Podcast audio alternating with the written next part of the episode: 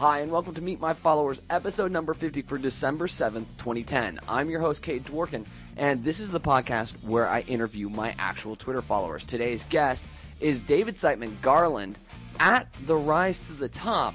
He's the new uh, book author of uh, a book called Smarter, Faster, Cheaper. And uh, it's a great book. It's a great read. David's incredibly smart. I hope you enjoy the interview with him here in just a second. I do want you to listen to the very end of the podcast, though, because I've got some news about what's going on with me, where I've been the last two months, and uh, what uh, I'm going to do with the show in 2011. Well, guys, without any further ado, let's get to the interview with David. So today's guest is a guy who I've looked at from afar for a good long while. He's actually interviewed a lot of my friends and mentors and, and good people in my life. David Siteman Garland of The Rise to the Top and the new author of the book, Smarter, Faster, Cheaper. David, thank you for coming on the show. I really appreciate it. Oh, thanks for having me, Cade. Pleasure to be on. So, you know, one of the things that I love to do is I love to get like the 90 second elevator pitch of who people are right at the start and not have my perception of you define that for my audience. So, David, who are you? All right, here's the quick the quick elevator pitch. I hope it's a big elevator, but um, you know, I, am a mediapreneur. I think is the best way to solve it. I, I, I uh, started several companies since college, but the the most interesting thing that I've done, and this is my really true passion, is I started a company called The Rise to the Top. And The Rise to the Top started as a local television show in St. Louis, Missouri, where I would host and produce it and interview um, entrepreneurs. And it's evolved now to be an online resource uh, for forward thinking entrepreneurs, creative entrepreneurs, people like that.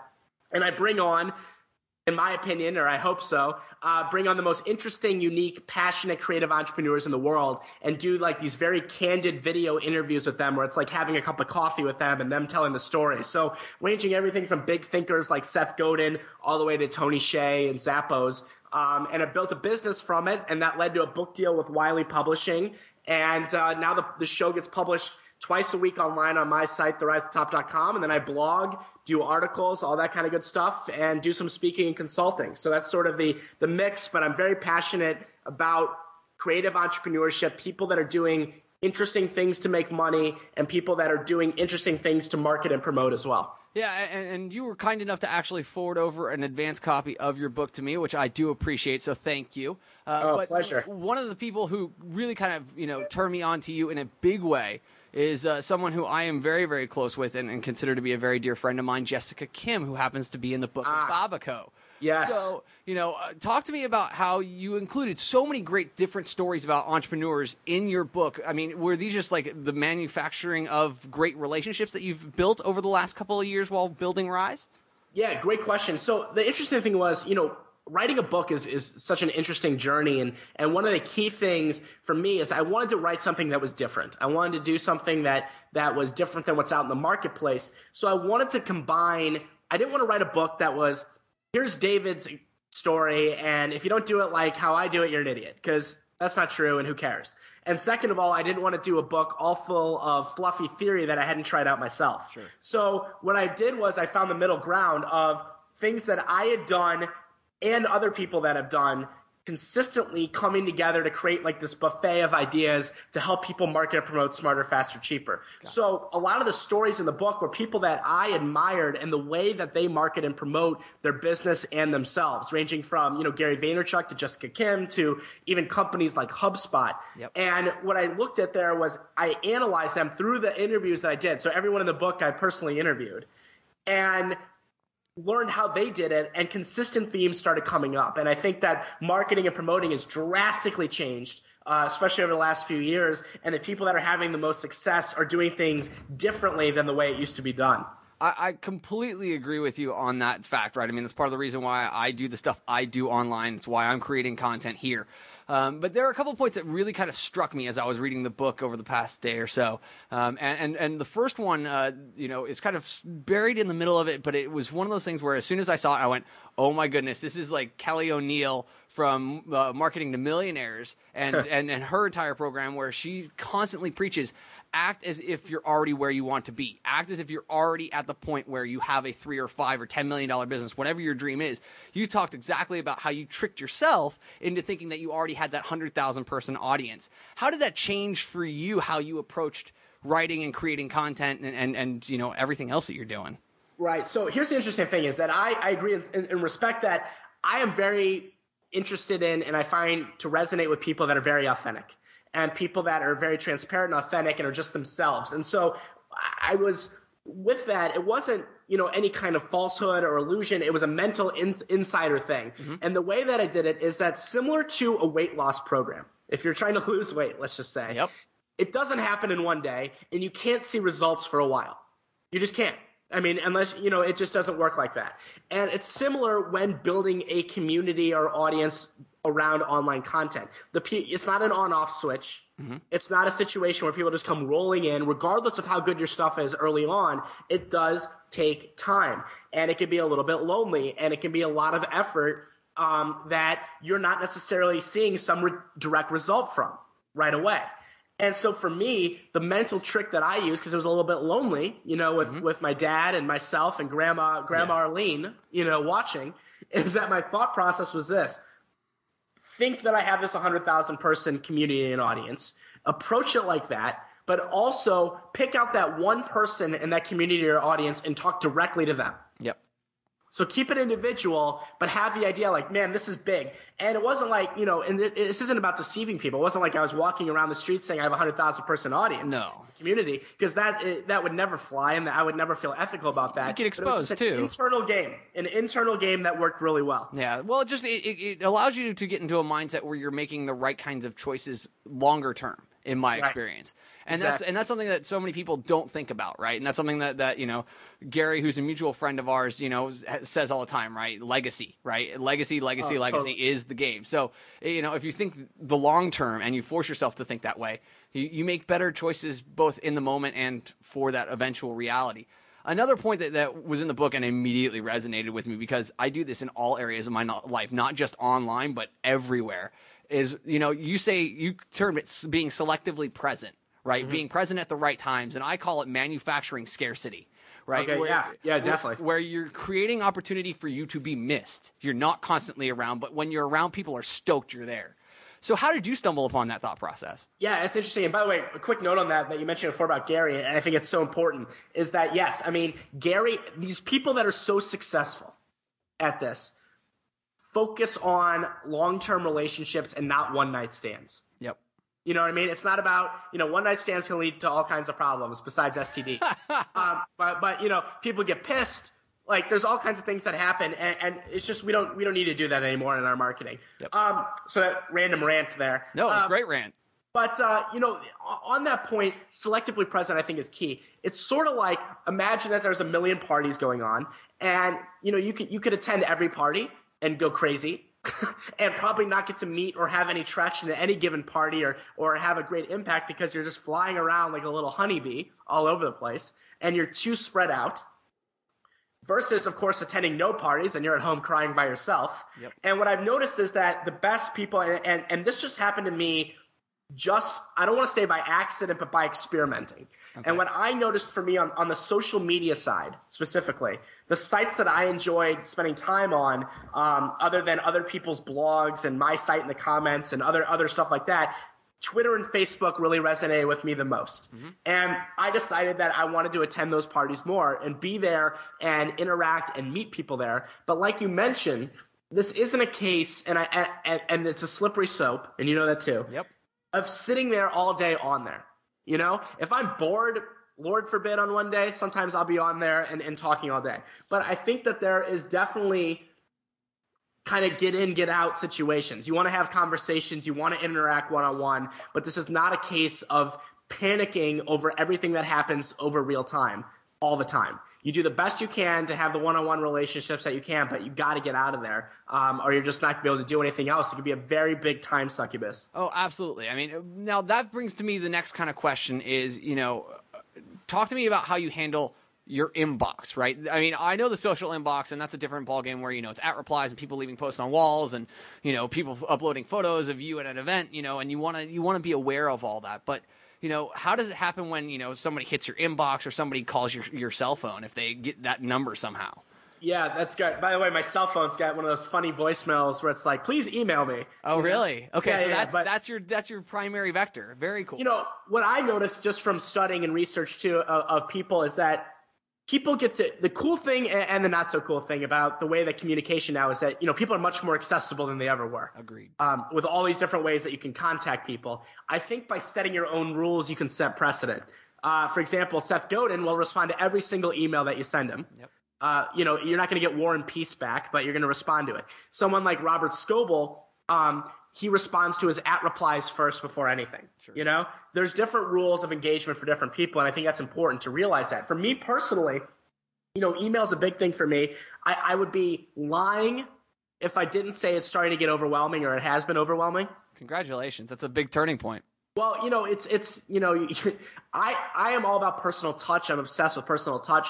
I try to, and I'm putting this in quotes, try to, because I, I think I can do it for now, but it's not going to last much longer. I try to get back to every single person that emails me. Yeah. Uh, Well, it's just an important thing, right? Even if Yeah. you don't get back to everyone, the effort and the fact that, you know, when people finally start to get a little snarky, um, because that time will come, and I think it's going to be coming sooner rather than later with the book, um, Yeah. you know, that the instant when somebody says, hey, I'm not receiving a response from David, he's not authentic, he's not available, that you're going to have, you know, legions of fans because you've been doing this for years now.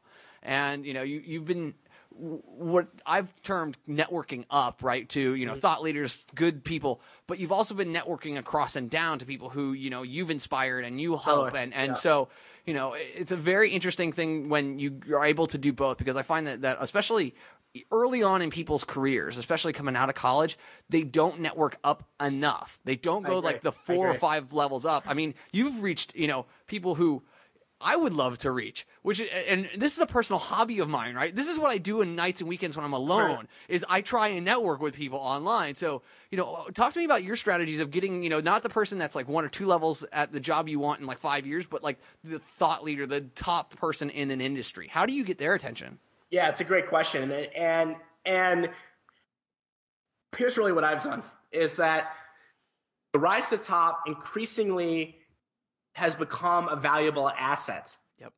because of the way that the audience responds and the community builds up and, and the way that it's worked over time where you know any given day it's got more people watching than the day before potentially and what happened is when I started it though, it wasn't that case, right? Mm-hmm. So when I started doing interviews, I would interview people that I knew already. Okay. So I would start with just smaller people, people locally in St. Louis, Missouri, where I'm from, things like that. And that's how I got started. That's how I got it going, got the core out there. But what I am a big proponent of is using your content as a handshake. And what I mean by that is offering something of value to someone and timing it well. So, for example, a lot of the most inaccessible people become much more accessible when they have something to market and promote Sure. uh, Tim Ferriss, Seth Godin, a lot of people like that. As soon as something becomes important for them to get out there, they become accessible. And if you can pounce on those situations because you have something to offer them, not because you're taking anything, Yeah. but because you're offering something of value, there's value there. And what I've tried to do is focus on finding, and this anyone can do this, trying to focus on what those people find important, even the most busy people. What can I do with my repertoire that will help them? Gotcha. Gotcha. It might be that I do a book review. Yeah. It might be that I have a blog post, like I had one that that did, you know, spread all around called the 35 unique entrepreneurs taking over the business world or something like that. That was just my way of giving a little love to some people. Mm-hmm. Okay. Now, do you think it's it's a coincidence that that list of 35, okay? When I put that list up, I had interviewed three of them for the Rise to Top. Okay. And this was list went up about a year ago. Mm-hmm. I've now interviewed all 35. Wow. I mean, uh, talk about setting, you know, kind of the precedence for success, right? I mean, you, you, you know, you gave this little gift of, you know, content and, and, you know, I know from my experience having been a part of the, the Rise community at that point, how well received that post was. Yeah. Um, I mean, you know, you got a lot of people who were retweeting that and sending it out and, and promoting the heck out of it, and, and appropriately so in my eyes. It was a solid piece of content. So, you know, Yeah, I mean, congratulations on getting through Thank all you, those folks. thank you. And, and what was interesting though is about this is uh, you got to realize this, and this is just this is just the the no BS fluff free thing about it is that you know there's everyone has an ego, Mm-hmm. and and and and you like to see yourself, right? Yep. Especially in a good light. I mean, I don't see anyone saying I would hate to see myself in a good light. You know, even the most busy people. And and the other point of it that I want to make on some of the very difficult people to you. First of all, you never know unless you ask. Sure. Got to make the ask. Got to make the ask. Got to make the ask, and also paying attention to how those people like to be contacted. If you can figure out how to do it. Sure. For example, if on their website they have a contact page and shows you the best ways to get to them, that's great. Yep. Use that. It's not a trick to try to do something else. Exactly. Um, if they say I hate Facebook, you don't go on Facebook and, and, send them a message. Um, the other thing is, you know, face to face, meeting people at conferences or wherever they're actually located can build a better relationship as well. And, and people become more accessible when they're speaking or they're out there. And the third thing that you don't really see, but it's happening behind the scenes, is a lot of these interviews, some were as simple as one email. Hey, this is what I do. I interview entrepreneurs. Would love to have you on. Let's do it. Yep. Others were very much a work in progress that took over one year to land the interview. Sure. Sure. I mean, I mean, so it's not, you know, it's something again, it's the long-term relationship, right? It is focusing on little steps, but put yourself in their shoes even as a massive influencer or whatever you want to call them and say what is the number one thing that I could do, me, to help them and expect nothing in return. And that's how good stuff happen. Yeah, well, uh, you know, preaching to the choir here, but uh, you know, it's always great to hear people who have done it and done it successfully kind of repeat those things because um, you know, it's easiest to learn from your own experience, but it's a heck of a lot more fun to leverage other people's experience and and and uh, become smarter because of it. Kind of my last question though is talking uh, more towards you know your your TV show. Talk to me about how you've kind of straddled the worlds better than I think anybody that I've come across inside of the social media space um, of doing old quote unquote old media versus yeah. new media. So how did you end up getting the show and and you know how has that worked and I know that you're now a correspondent on on uh, you know another show uh, in the local St. Louis yeah. market. So talk to me about that experience and how did you make all that happen? Yeah, it's an it's an interesting story because I'm really you know I'm a new media guy, you know, with, with experience in traditional. What happened was um, the story is actually interesting and I think there's a lot of ways to look back and you know all kinds of mistakes too, of course. But I when I was with Pro Inline Hockey, that was the first company I was involved with. It was a hockey league in St. Louis, and I somehow ended up with a radio show. Don't ask how. It just sort of inbound happened. a company came and I said, "You want to do a radio show about you know hockey on wheels?" I said, "Sure." I said, "If I can call it Get in Line." Ha. Um, oh, dude. Yeah, that's uh, bad. Yeah, awkward. Anyway, so that was my first experience creating content. I didn't know that I was going to love creating content. I didn't know. Okay. It was an interest though. It got me excited to try it out. And once I tried it out, I loved it. I loved you know doing this radio show. I loved like talking and doing interviews and and it was like so much fun. And I was like, wow, this is awesome. And so I said, well, when I moved on from that and I started the rise to top with this vision of creating this non-boring business resource, mm-hmm. uh, because I just saw so much boring garbage out there. I I said, you know what? What if I started a TV show? No idea what I'm doing, no idea whatsoever. And it, it, you know, if I had thought about the how, I would have probably scared myself away from it. Sure. But what happened was I took basically my bar mitzvah money. nice. Uh, from when I was 13, mixed with sponsor relationships that I already had from pro inline hockey. Okay.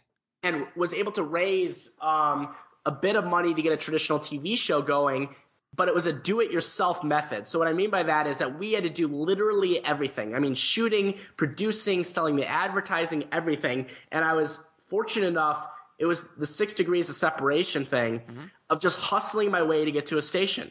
You know, I mean, asking my attorney, do you know anyone, you know, here's my idea. Can you nudge me in the right direction? He nudged me to a guy who nudged me to a lady, who nudged me to a guy, who nudged me to a lady. And next thing you know, the idea was conceived in, in August and hit the airs in October.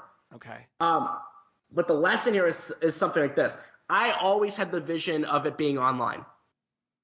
Always. Interesting. Traditional TV was something I wanted to experiment with, and I thought it was very interesting. But it also ended up teaching me a lot about marketing and promoting because the station came to me and they said, "Well, hey, you got to get a lot of advertising and all those kind of traditional methods. That's how you'll get people to watch your show."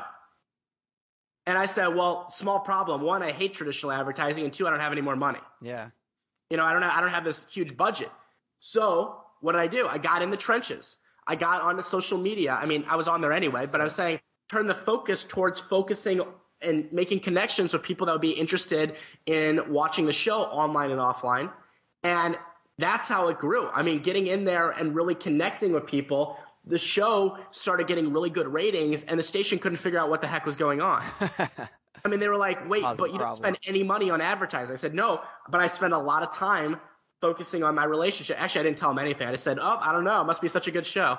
Um, I'm a know, natural born winner. Yay! exactly and, and you know it was confusion and you know my goal was always to get this to to an online base because i love the interaction that you can do online and traditional tv was a good way to get the start but the way that i really built the community and audience was focusing on new media that's it i mean period and and it ended up that the tv show went from the ice cream and and online being the cherry to the online being the ice cream and the TV show being the cherry and kind of something like that. And now, honestly, it's been phased out because there's been better uses of now corresponding on other shows and things like that. Um, now, Well, that, I mean, really smart, right? I mean, because you kind of worked inverse to what everybody kind of, in my experience of the podcasters, right? When you hit, you know, TV correspondence level or you get your own show, you've like hit it big.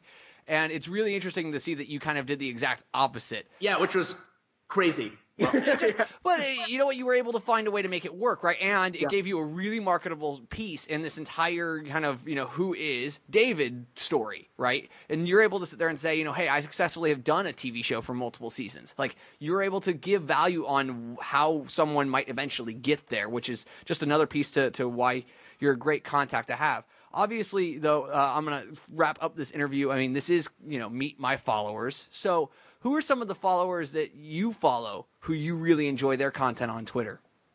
Oh, that's a good question. I Um, love stumping people with this every time. It's phenomenal. Yeah, yeah, yeah. So, okay, so who are some of the people I really enjoy? So, for different reasons. Um, one, I love Peter Shankman.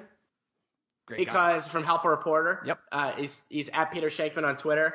Not necessarily because of the great content, but like he's really funny, and his tweets are funny and they're entertaining and they're mixed with good content. So I, I always like what Peter has to say, He's always got a great. He's always got his personality present. and I think that's awesome, and I think that's critical. Yep. Um, Tim Ferriss, who does things very differently, because realize you know Tim, there's you'll notice a big difference between people that are building a brand now, like really getting it going over the last couple of years, and people that were like just before that. So meaning when they came on Twitter on day one, people knew who they were. Yep. Tim being one of those. Um, but Tim, I think you get delicious content from, and I think that's really good.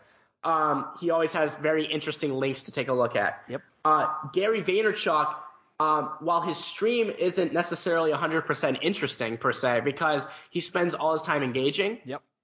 I think it's more of a good lesson in saying, look, you got to give some love to people. It's not just about having your blog post at the top of your stream every single day.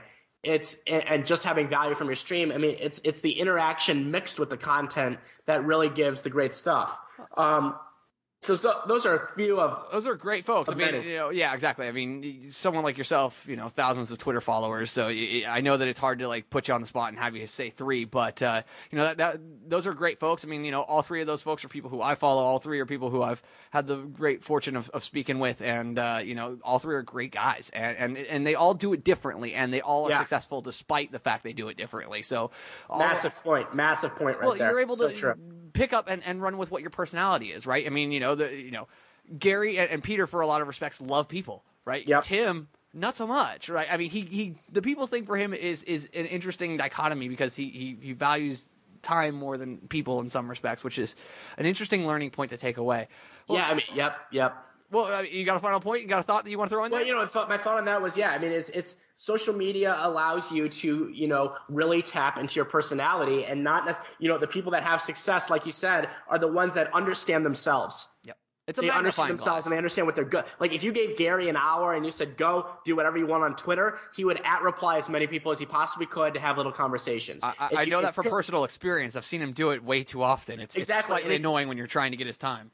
Right, it's a little challenging. On the other hand, if you said, Tim, uh, here's one hour for you on Twitter, he would tweet two links and then go have some tea. Yeah. And and and you know what? And it works for them, and you have to find out what works for you. And I think that's part of the fun challenge that we're all facing right now. Absolutely. Well, David, thank you again for coming on the show. The new book is Smarter, Faster, Cheaper. It's coming out December 7th. Thanks again. Oh, pleasure's all mine. Thank you so much for having me on. And that's the interview with David. I hope that you enjoyed it. Um, he's a, he's a great guy. His new book, Smarter, Faster, Cheaper, is great, and I would really recommend if you're a small business owner trying to do something interesting on social media that you give it a read. Um, it's a shorter-ish book, around 240 pages, and uh, I was able to get through it in a couple of sittings. Um, his writing style is is very very easy to read, so go pick that up. Um, now for the news on me. Um, as you can hear, my voice is a little all over the place right now, um, just kicking a cold among other things. But I've been running around the last couple of months uh, since I took the show off the air, trying to handle a couple of personal items. The first of which is I actually uh, have a new job. I'm I'm in the process of leaving my home in Phoenix. Um, and and or the Scottsdale area if I'm going to be snooty about it, and uh, getting ready to move to a different location um, for a very well known uh, New York uh, Madison Avenue style agency. Um, you know, they'll say that they're not Madison Avenue, but I, am claiming them. I'm claiming that they're the new Madison Ave. So, um, you know, gonna join a, a, a, company that's doing a lot of very interesting things, um, and so that's been partially what's been filling my time is is working all that out and working the details there. Um, but uh, I've been doing a lot of uh, other things as well, um, looking at the show formats, looking at things that I could possibly do um, with regards to the show. And one of the things that really jumped out at me was the fact that that meet my followers. well. it's a great way for me to interview people, um, is not ideal long term for me to um, do as a daily podcast. So I've decided in 2011 is that I will be producing Meet My Followers once a week. Um, looking at it, probably going to be Tuesdays if uh, things currently go to plan. But I'm not just going to produce one show, guys. I'm, I mean, you know, I'm going to produce one episode of Meet My Followers each week and release that. But I will be doing other shows, and uh, there are a couple that I'm kicking around. But the first that I'm really interested in, just based off of my blog analytics over the course of the last two years, um, is is doing a show entirely based on book reviews. Um, a lot of people don't know this about me, but way oh way oh back in the day when I started my undergraduate program, I actually thought I was going to come out and become a book publicist. So I I have a huge passion for reading and um, and, and something that I, I do really really well, especially in the business arena. I can consume books like nobody's business, and you know, reading 50 books a year sounds like a lot of fun to me. Um, so that's that's the first show that I'm going to be doing. I have a potential co-host who I'm working with on a couple of things. Um, as well because uh, I, I, think she's pretty amazing, um, and, and I just kind of got that vibe that, that she and I needed to work together. Um, you know, uh, so that's probably going to be a show on its own. And I've got uh, one other big show that I really want to consider doing. Um, so I'm going to need a, a, a, big, big sponsor and a great co host for it. So I'm starting to put the pieces together for that as well. And who knows what else I've got potentially coming out. Um, I, I, my goal is eventually to have five shows underneath what's been project named Cadecast uh, because of the Twitter buzz that had happened over the years uh, about you know me producing podcasts and Cadecasting and things like that. So um, you know we'll see how all that works out. But uh, th- that is the goal for 2011 is to get meet my followers back on track once a week, um, and then start to fill in other content areas uh, on the other days of the week as well. So that I'm producing five episodes daily. If you really want your Cade fix, you can get it. There'll be plenty of different ways to do it. But, um, you know, guys, thank you all for your support. I've still receiving emails and at replies regarding the show, which is pretty amazing. Um, and, uh, you know, the show's been entirely successful because of you. So thank you for listening. Thank you for caring about what's going on with me and sticking to me this late. Um, I do appreciate it. Well, I look forward to uh, seeing you guys in 2011. Have a great set of holidays. I wish the best for you and your families. And uh, it's going to be a good time. So uh, I look forward to having you come back to the site and come back and listen to the show uh, after the new year. Bye for now.